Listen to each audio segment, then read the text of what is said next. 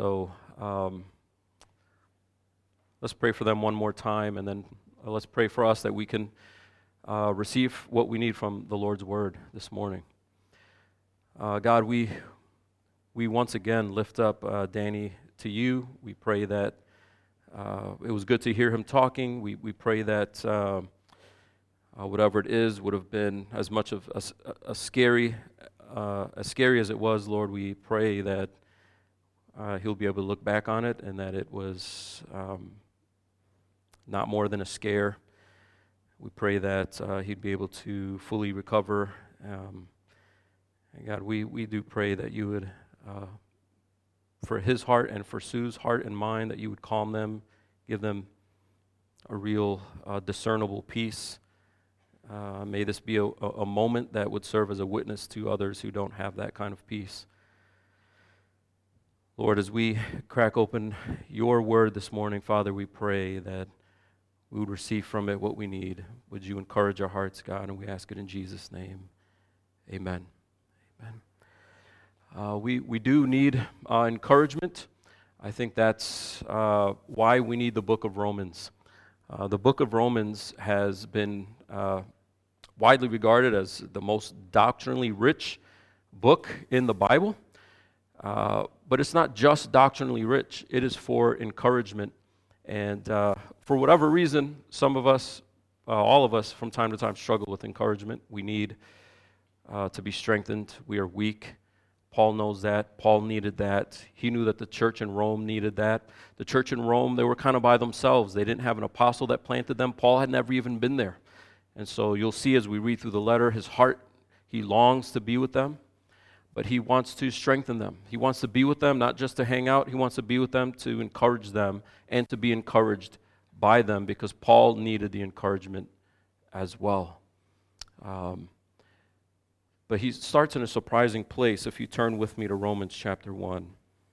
We're going to unpack a few terms, and I hope that the effect of this passage would be to encourage you greatly. Whatever your situation, whatever your hardship, whatever your distress right now, I pray that this passage would encourage your heart and that you would leave here strengthened, fortified, encouraged. But Paul starts before he gets to the piece about encouragement, he starts with his identity, who he is, and that's where we need to start. We often start with our circumstances, our situations, rather than starting with who we are, regardless of circumstance or situation. And so, this greeting, uh, we're going to read through verse 17 today, and he starts with a greeting. Here's who he is, and then to whom he's writing, here's who you are. And it's not just from Lucas to CFC, like from Paul to Romans, just so that the mail makes it where it's supposed to go. This is not about a postal address. This is a deeply theological. Here's who I am and why I have any business even writing to you, and here's who you are and why you should be receiving and how you should be receiving what I'm writing to you. So before we dive into the rest of the letter, before we get into the deep doctrinal stuff and the identity of Israel and what we're supposed to think about the law and all of those, all that good stuff coming up, it starts with Paul saying, Here's who I am, and I'm writing to you. Here's who you are, and how you should be receiving what I'm giving to you. And we find ourselves in that exchange because we're supposed to receive the letter that same way. And the effect that he wants is encouragement. And as we move along, Paul is sometimes not going to sound very encouraging. Sometimes he'll drop a rebuke, sometimes it feels like tough love. But you see in these first few verses, he's not um, suffering from a multiple personality disorder. He loves them dearly. But the weight of the letter is being prefaced with this mutual encouragement piece. And he starts with who he is first. Paul, a servant or slave or bondservant of Christ Jesus. It's weightier than when you go to a restaurant and the person that brings you your food and you call them a server. This is a little bit more like slavery, though not the chattel slavery that we saw here in America, but bondservant, uh, completely belonging to Christ Jesus. Then he gets more specific. He's called to be an apostle. That means someone who's sent with a message, and he's set apart. He's excluded, separate, pulled out for something else that other people aren't. And he's set apart for the gospel of God. The gospel is a message. The gospel means good news, the word from which we get evangel. And you can't have you can't belong to good news or a message without being a messenger. This is what defines Paul. He's called out to be a sent one, set apart for this message, this good news of the gospel. The good news that isn't new, it fulfills what has been promised through the prophets in the Old Testament. Verse 2 which he, God, promised beforehand through his prophets in the Holy Scriptures concerning his Son, who was descended from David according to the flesh and was declared to be the Son of God in power according to the Spirit of holiness by his resurrection from the dead, Jesus Christ our Lord. The center of the gospel is the person and work of Jesus Christ. And he talks about these two aspects in verse 4, or in verse 3, he says that the Son, Jesus, was descended from the line of David according to the flesh. Now, there are any number of ways that Paul could have emphasized that Jesus was human. I don't think he's just trying to emphasize he was both man and God, although we see that here. But he could have chosen Adam, he could have chosen Abraham, he chose David because what he's emphasizing is that power and that reign. And so he was born in this human lineage, but David failed, and Solomon failed, and all the way down, all the kings failed. They couldn't rule. And before that, before you read 1st and 2nd Samuel, 1st and 2nd Kings, you're hanging out in Judges, and it's pretty bad. Bad stuff is happening. It keeps getting worse. And the author keeps whispering in your ear, more than whispering, it's clear in the text if you read through the book of Judges. The reason why things were so bad is they had no king. And so you finish the book of Judges longing for a king, and then you get to 1st and 2nd Samuel. They don't ask for a king the right way, so they just throw Saul up there. Uh, he doesn't do well. David isn't perfect, but he does pretty well, but then his sons don't do well, and then the kingdom is split, and you've got all these bad kings that can't lead. So we're all kind of stuck in the book of Judges in this downward spiral of things going bad, things not going rightly because we don't have a king, and Paul is like, now we've got the king through the line of David. And the reason why he is the true king, it was proven in his resurrection, verse 4. He was declared to be the Son of God. Declared probably isn't the best word here. Uh, so the translators don't want it to sound like he became the Son of God, because the word really is he was appointed. Why do they want, want to do that? Well, because if you say he became the Son of God, it makes it sound like he wasn't the Son of God before. But that's to miss the point. At Christ's resurrection, he didn't become the Son of God, but what happened there was a transaction took place for him to reign now in a way. Did he reign before? God reigns, right? But there's something new, this new kingdom that he's ushering in that was clinched at his resurrection. And so he comes from the line of David. Here's the one who's holding the scepter, so to speak and was shown to be the true Son of God, was appointed in power to be the Son of God according to the Spirit of holiness, that is, the Holy Spirit, by his resurrection from the dead, Jesus Christ, our Lord. There's another term that we use very often, but we don't really think about it Christ as Lord. He's master, he's king. That's authority, and Paul is he's saying, I'm a servant to him. I belong to him. I do what he says. He commissions me and I do what he commissions me to do. That's who I am. And he can't get the encouragement that he needs to be the kind of Paul that we revere today without that sense of clear identity. He finds his identity in Christ, the one who calls him, this Christ who came through David's line this Christ who is appointed Son of God in power according to the Holy Spirit by his resurrection from the dead. This Jesus is the Christ. This Jesus is the Messiah that was told in the Old Testament. Christ is Messiah, the anointed one, and he is our Lord. Verse 5 It's through Christ that we have received grace and apostleship. Here, by we, he still means him. We've received grace and apostleship to bring about the obedience of faith for the sake of the name, of his name, among all the nations. So there's his mission. He belongs to Christ. Christ is his master, Christ is his Lord, and what does Christ want from him? To take this message, this good news, to the nations everywhere. That's burning in Paul's heart. And now he starts including those to whom he's writing. He says he's received this grace and apostleship, this sentness, to take this gospel, this good news of God about Jesus Christ and his reign and his rule, to proclaim it to the nations. Verse 6 including you who are called to belong to Jesus Christ. And now you see that he's starting to say, Here's who I am. And it could sound like I've got all this weight, I've got all this authority, I'm going to write this letter, and you should do what I say. Well, that's true, but he's inviting them into that. He's saying, You are called and you are set apart. And this isn't just a Paul thing. You want to know how I get beaten and attacked and I go right back into the same city that beat me to preach the gospel? You want to know how it is that I live my life without dodging suffering? When it's for the right cause, I lean into the suffering. It's because I'm called. And guess what? So are you. I've never met you. Paul's never been there. We'll see in a moment. He wants to be there, but he hasn't been able to get there yet. He's only heard about them. But if they're truly believers, he knows who they are. They're called, and they share that kind of identity. And he doesn't want to start talking to them about doctrine or how to live the Christian life before establishing that identity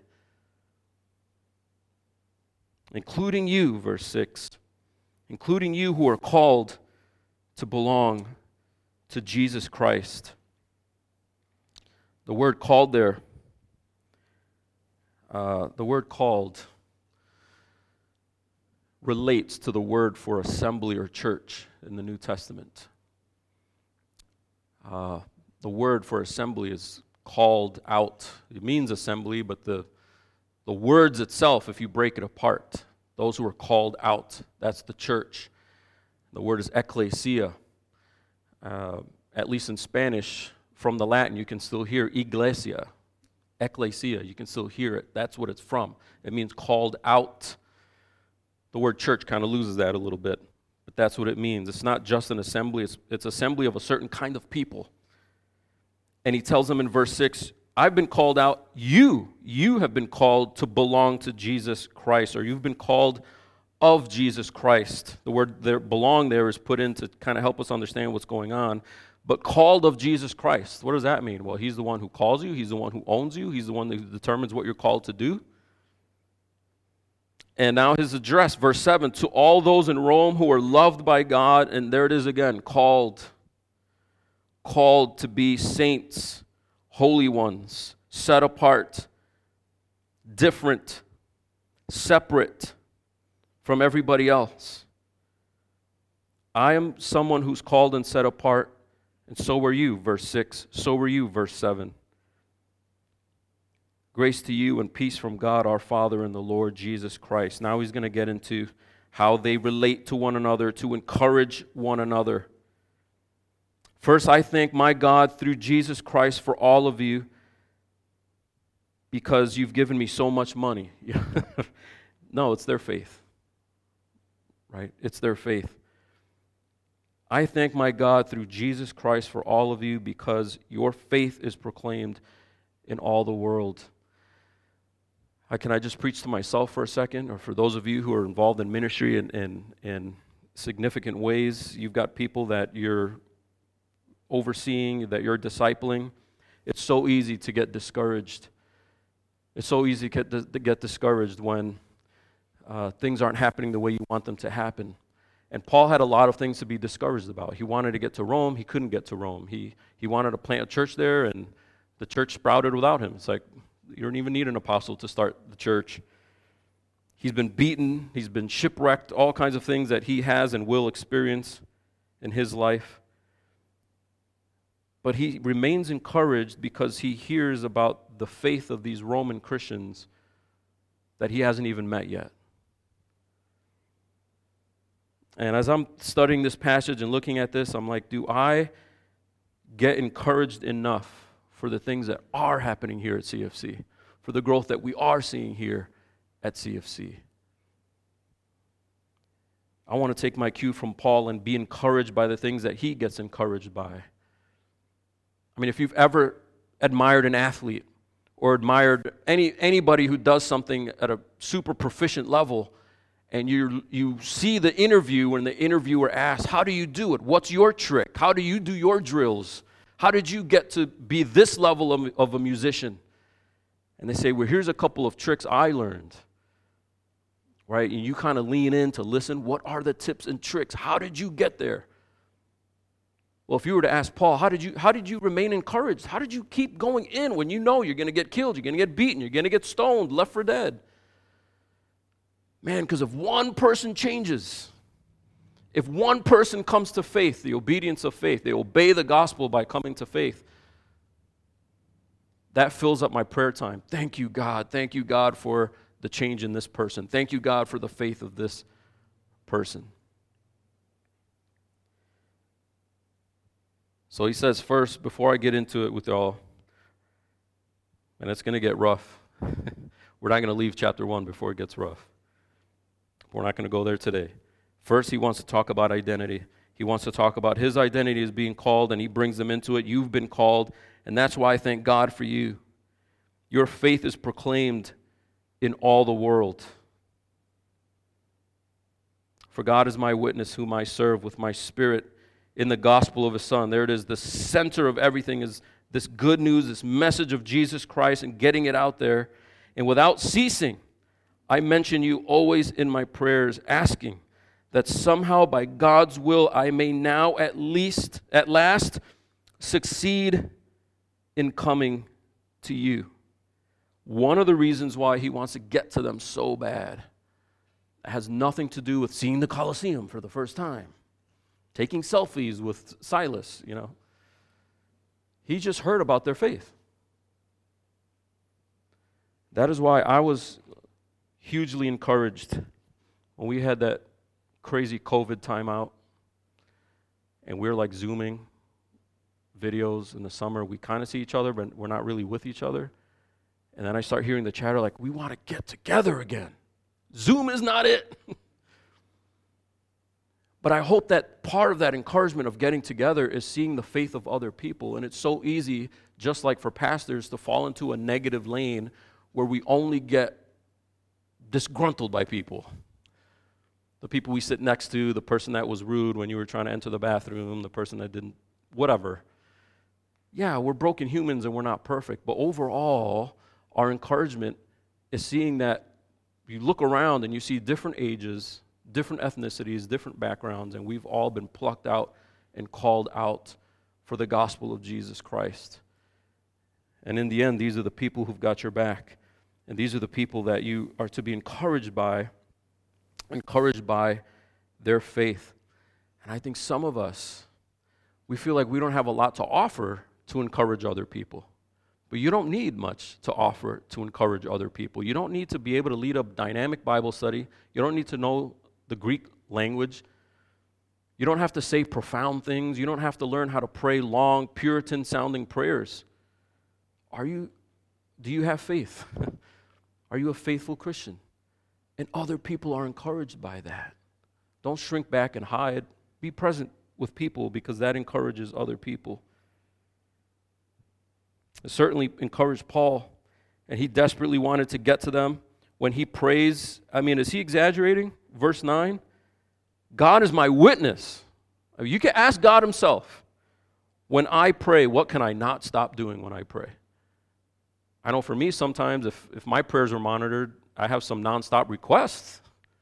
Some nonstop, God, can you get this out of my way? is bothering me. And that's not bad to pray that. But it's interesting when you look at Paul and he's like, God is my witness.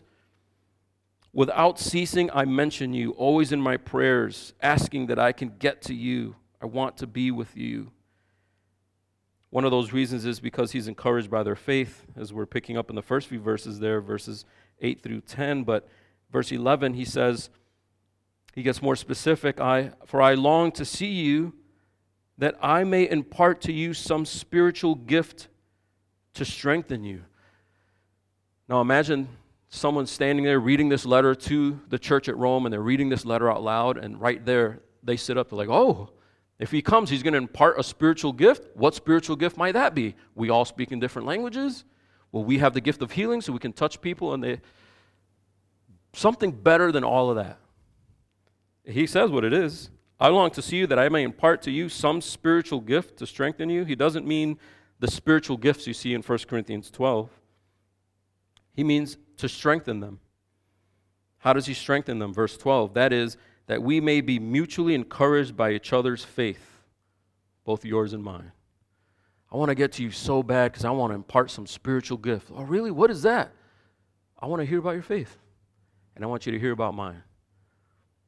Does that sound somewhat mundane? Like, that doesn't sound. He's the Apostle Paul, man. You think he could, you know, we've heard about Peter, his shadow, people just get healed. Like, what are you going to. It's very simple. I want to hear your story. I don't want you to hear mine. Not a random story, but the gospel story and what Christ is doing in my life. And I want to hear what Christ is doing in your life. And what is the result of that? What does he say is the result of that in verse 11? If he imparts that spiritual gift to them, that is, verse 12, encouraging them by his faith, and them encouraging him by their faith, what is happening there at the end of verse 11? Strength. If you feel weak, you feel like you're not a strong Christian, join the club. That's, that's the life. It's the person who's like, I'm so strong as a Christian, I'm feeling pretty great right now. That's when you're probably in trouble. But if you're feeling weak, there's a way to be strengthened, and it's other Christians. We strengthen one another.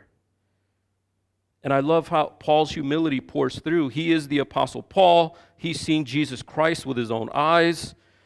He's been healed miraculously. He, he's doing these um, amazing things, a, a bona fide hero of the faith.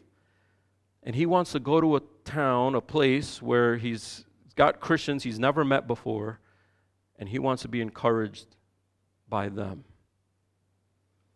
And I want you to know I'm as encouraged by you, if not more, as you are by me. When I hear when I hear that you're doing well, it man, that just really puts a wind in my sail because the gospel is taking effect in people's lives. That in turn encourages me and it just puts a pep in my step for what I'm doing. And I hope that as you see others around you, you get that same effect. He longs to see them for strength, verse 11. Mutual encouragement, verse 12. It goes both ways.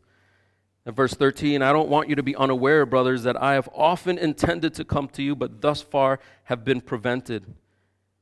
But he wants to come to them. Why? In order that I may reap some harvest among you as well as among the rest of the Gentiles. He's writing to a mixed group here. This, the Christians at Rome were mostly Gentiles, probably, but you had a lot of Jews coming back, uh, and he addresses them in the letter later on. But he says, I don't want to just hear about your faith. I want to minister as well, and other people will join the faith. Why? Verse 14 I am under obligation both to the Greeks and to the barbarians, both to the wise and to the foolish. So I am eager to preach the gospel to you also who are in Rome. And real quick, I just want to say I don't think we're going to really be encouraged by each other's faith if we don't first identify ourselves as people who are about that faith.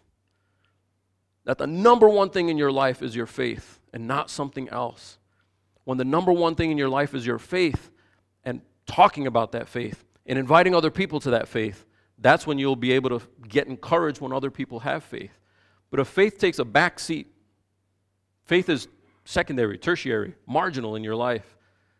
When someone else is exhibiting faith, you're like, yeah, you know, it doesn't hit you as hard as it does for Paul. So you've got to be eager about the gospel first. And then when you see the gospel being effective, then it encourages you. But you can't have one without the other. He's eager to proclaim the gospel, he's eager to take it to other people who don't have it yet. And when he sees its effect in people, you also who are in Rome, uh, he's encouraged by it and he's strengthened by it. Now you've got these famous verses in 16 and 17, which often are preached without the context of where we just were. But if we're saying, I have to be eager for the gospel, I have to be eager for this good news message, and when I'm eager for it, I'm going to be encouraged when it takes root in other people's lives, we need these two verses, 16 and 17. And he says, For I am not ashamed of the gospel, for it is the power of God for salvation to everyone who believes, to the Jew first and also to the Greek. For it for in it the righteousness of God is revealed from faith to faith, as it is written, the righteous shall live by faith. I don't know if you write in your Bibles at all, but if you do, I circled the three fours there. Right at the beginning of verse 16, for, in the middle of verse 16, for, and then the beginning of 17, for. And the word for is giving you the reason for something that just came, right? So, why is he not ashamed of the gospel? The word for is giving you a clue to look back to the previous verse because everything that follows the word for is the reason for the previous thing he just said. Right? That's how we use the English language. I'm going to the store for I need some bread. Right? I need some bread is the reason for going to the store. So look at it. I am not ashamed of the gospel. For I am not ashamed of the gospel. Now you can say, why, why is this there? It's because he's eager in verse 15. So why is he eager? because he's not ashamed. And if you reverse engineer that in our own minds and hearts, we might ask, why am I not eager? Might it be because I am ashamed? The gospel is not a solution to us because we've been uh, taught by the world that the gospel doesn't solve things, that the gospel doesn't take effect. Then you have slews of Christian going, wait, but the gospel does solve things, world. And we want to be relevant Christians. We want to be relevant churches. And so we take the gospel and make it about social issues to show that, see, if you really believe the gospel, you solve social issues. But now you're veering into a different lane of, of a, an adjusted gospel. So is the gospel still the gospel if there are still poor people around? Is the gospel still the gospel if there's still suffering around the world? I'm not saying those things are irrelevant. I'm not saying those aren't the gospel. What is the gospel? He said it several times already faith. When somebody has faith, regardless of their financial situation, regardless of how wise or foolish they are, like he just talked about, going to people who are both wise and foolish, regardless of their ethnicity, regardless if they're Greek or barbarian, verse 14, wise or foolish, He's not ashamed of the gospel. For, okay, so now why is he not ashamed of the gospel? Because it is the power of God for salvation to everyone who believes. Not the power of God to change politicians, not the power of God to change your financial outlook, not the power of God to heal you from physical disease. Bigger and underneath all those things. It's a very simple thing. People getting saved, people coming to faith. That's what the gospel does. And that's why he's not ashamed of it. The gospel does work. He doesn't need to adjust it, he doesn't need to change it, he doesn't need to pull up Google stats. They're the evidence of it themselves. How did this church in Rome come to be? They heard the gospel and they came to faith. So, why is he eager to preach the gospel? because he's not ashamed of it. Why is he not ashamed of it? Because it is the power of God for salvation to everyone who believes, to the Jew first and also to the Greek. Of course, the came from the, the 12 Jewish apostles and out from there for everyone. One more for the beginning of verse 17. For in it the righteousness of God is revealed from faith for faith, as it is written, the righteous shall live by faith. How do we live and not die? How do we have eternal life rather than eternal death? By faith. By faith. And he emphasizes it by saying it's out of faith into faith, or from faith for faith. Faith on top of faith. From A to Z, it's faith. From beginning to end, it's faith. From start to finish, it's faith. All the way through, it's faith, is what he means. Faith, faith, faith. And if you wanted to highlight a repeated word, you could start with the word faith, just in these 17 verses we're looking at. And you can see Paul punctuating this opening of the letter with faith, faith, faith, faith. Not works, not background, not job status, faith. And when other people are about faith, that encourages Paul. And when Paul continues to bring other people of faith, that encourages them, and it will when he comes to them. And so he tells them he's eager to preach the gospel. Why? Because he's not ashamed of it. Am I ashamed of it? If I'm going to be unashamed of it, I need to have his same reasoning in verse 17. I need to know that it is the power of God for salvation to everyone who believes. Next time you're talking to an atheist or somebody, you're trying to communicate the gospel to them, don't be nervous that you don't know all the answers to their objections. They should be nervous because you have a power that you can't put into words. You're coming with an authority that can't be explained and you can say almost nothing and God can zap them. It's power. Don't be ashamed of that. Look them dead in the eye and just tell them you're praying for them. You're praying for them. And then see what happens at night when God's at work. Uh, like uh, Jesus' parable of the sower who sows, and then what does the sower do after he sows the word of God? He sleeps while something takes effect that is out of our control. That's power. The power is not in our apologetics. The power is not in our ability to explain ourselves. The power is not in the size of our vocabulary or our education. The power is God using the message itself to save people. So, if we're going to be eager to share the gospel, verse 15, we need to have his same reason to not be ashamed of it. And that same reason to not be ashamed of the gospel is to understand that it is powerful. And why is it powerful? For it is God's righteousness revealed. How does somebody get to the status of being righteous? God has to reveal it to them, and it has to be embraced. How? Through faith.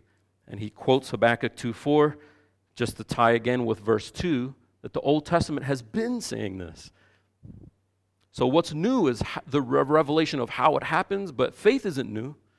Faith has always been the way in which you please God, faith has always been the route to get to where you need to be if you're going to have life. So, brothers and sisters, really quickly, some application. If we're going to enjoy getting together, we need to enjoy getting together for the right reasons. And those right reasons are to be encouraged and strengthened by each other's faith.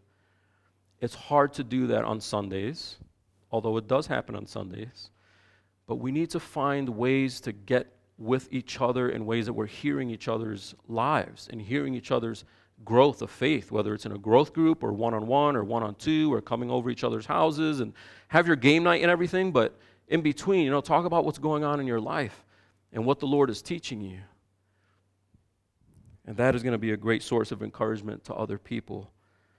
And I don't want you just to receive that as a dutiful assignment to go and listen to other people, but to also understand that other people need to hear you. Other people need to hear what's going on in your life and how your faith is growing, and they're mutually encouraged by that. I want you to find the correct source of encouragement. I want all of us to lean into this source of encouragement, which is the effective gospel of Jesus Christ, and that our hearts would never brim with more joy than when we hear about the gospel taking effect in someone else's life. And when we see it that way, that powerful gospel, then we'll be eager to share it. And when we're eager to share it, we'll be encouraged when we see it taking effect. It will take effect. It will take effect. We just need to be eager for it and encouraged by it with each other. I want to ask the worship team to come up as we close in a song. And Father, as we do